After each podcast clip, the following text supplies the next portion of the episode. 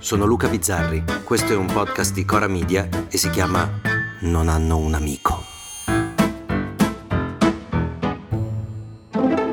Ho imparato, dopo anni di frequentazione social, che c'è solo un argomento di cui è sempre meglio non parlare, solo un'unica grande autocensura che bisogna mettere in pratica se non si desidera avere giornate ricolme di insulti o di scontri verbali.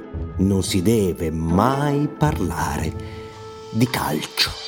Anche nel mio lavoro di comico cerco di fare pochissime battute sul calcio, anche perché dopo anni passati a fare una trasmissione che si chiamava Quelli che il calcio e cercava di parlare di calcio in modo leggero, ho capito una cosa fondamentale. I tifosi non capiscono le battute, non le concepiscono, hanno una forma mentis, più o meno, che impedisce loro di poter scherzare su qualcosa di sacro come la loro squadra del cuore. C'è come un interruttore che trasforma delle persone pensanti e intelligenti in degli ossessionati patologici che rifiutano addirittura la realtà. Il rigore contro non è mai rigore, quello a favore non dato è sempre un furto. Rigore, rigore su Platini! Come Su Platini!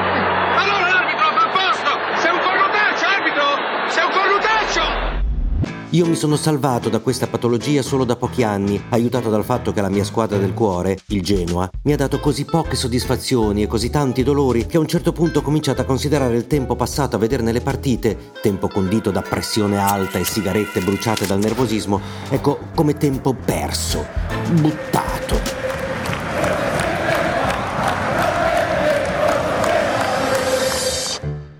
Mi ha affascinato però un articolo di Lorenzo Catania su Repubblica di qualche tempo fa, il cui titolo era Il Genoa di Montale, l'Inter di Sereni, il calcio dei poeti, una passione in versi in cui viene raccontata la passione vissuta però dai poeti del Novecento, la passione sportiva, con Eugenio Montale che in pubblico nasconde la sua appartenenza dichiarandosi per nulla interessato al calcio, per poi venire sbugiardato dal Guerin Sportivo, che era il settimanale sportivo per antonomasia, che scrive della sua genuanità profonda di Montale, mentre altri poeti si dichiarano apertamente e scrivono poesie sul calcio e scopro che il titolo La Domenica Sportiva deriva da una poesia di Vittorio Sereni, lo stesso che in un altro componimento descrive esattamente quel che succede alla fine della partita, quando la festa è finita e un senso amaro di vacuità e quasi di rimorso invade l'animo degli spettatori che svuotano le gradinate, sicché l'enorme catino, ormai silenzioso, è l'immagine stessa dello sperpero del tempo lo sperpero del tempo. Ecco cosa mi spinge adesso a non vedere più le partite del mio Genoa, ad aspettarne il risultato con un'ansia che nasconda fatica, ma senza vedere, anche con un po' di disillusione rispetto a uno sport in cui vedo sempre meno la parte eroica, è diventato senso di appartenenza sugli spalti, anche troppo, anche ridicolo a volte, e mero business in campo. E la disperazione del capitano del Genoa Criscito che si è Non so quanti poeti potrebbero scrivere di calcio ora, se non sarebbero anche loro sommersi da sciacquati la bocca, venduto e tutta la sequela degli insulti stereotipati che accompagnano qualsiasi discussione si legga sull'argomento.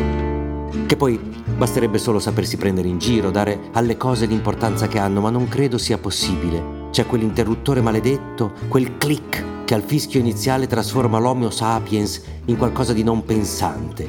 Lo spiegava bene Fabrizio De André che parlando del suo essere anche lui, ahimè, tifoso genuano. Comunque noi abbiamo Montale e De André, non so gli altri, ma De André quando parlava del suo Genoa lo definiva semplicemente la mia malattia.